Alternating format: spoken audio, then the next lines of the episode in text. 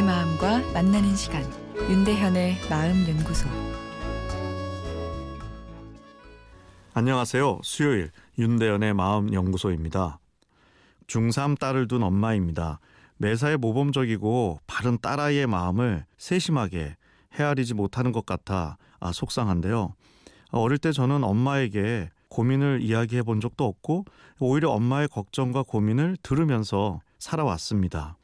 아, 또 타인의 시선을 너무 의식해 바른 삶을 살아야 한다는 강박을 좀 지니고 있어 아, 스스로에게 스트레스를 주는 편입니다. 그런데 딸아이가 시험을 치고 나서 원하는 점수를 얻지 못하면 자주 인생 헛살았어 하며 저에게 심경을 토로하곤 하는데요. 그럴 때면 저는 아직 무한한 가능성을 지닌 나이니 아무 걱정 말고 공부에 매진하면 원하는 삶에 가까이 갈 거라는 교과서적인 위로를 해주곤 합니다. 아, 그런데 혹시 그게 위로가 아니고 부담일까요? 어떻게 공감을 해줘야 할지 모르겠습니다. 어떨 땐 딸아이가 어른도 아닌데 아, 몸이 크니 어른처럼 대하고 있는 저 자신을 보며 자책하고 또 남편은 별거 아닌 일을 너무 심각하게 받아들인다고 저에게 면박을 주기도 합니다. 사춘기 딸 아이와 아들의 마음을 헤아려주는 지혜로운 엄마는 어떤 엄마이고 어떻게 대처를 해야 하는지 꼭 알려주세요.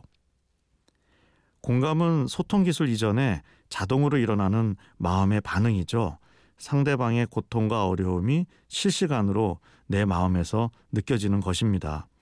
자신이 공감 능력이 좋다고 생각하는 사람은 정말 공감 능력이 좋은 사람이 아닐 수 있습니다.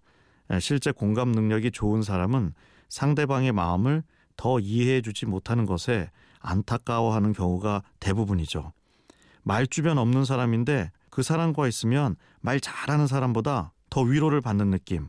이 공감 에너지가 공기를 타고 우리 마음에 전달되기 때문입니다.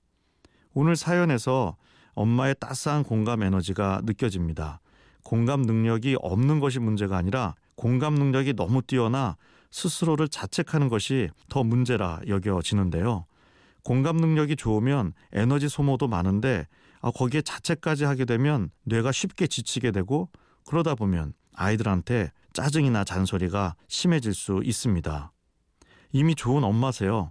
하고 싶은 대로 말하고 편히 키우시라 말해드리고 싶네요.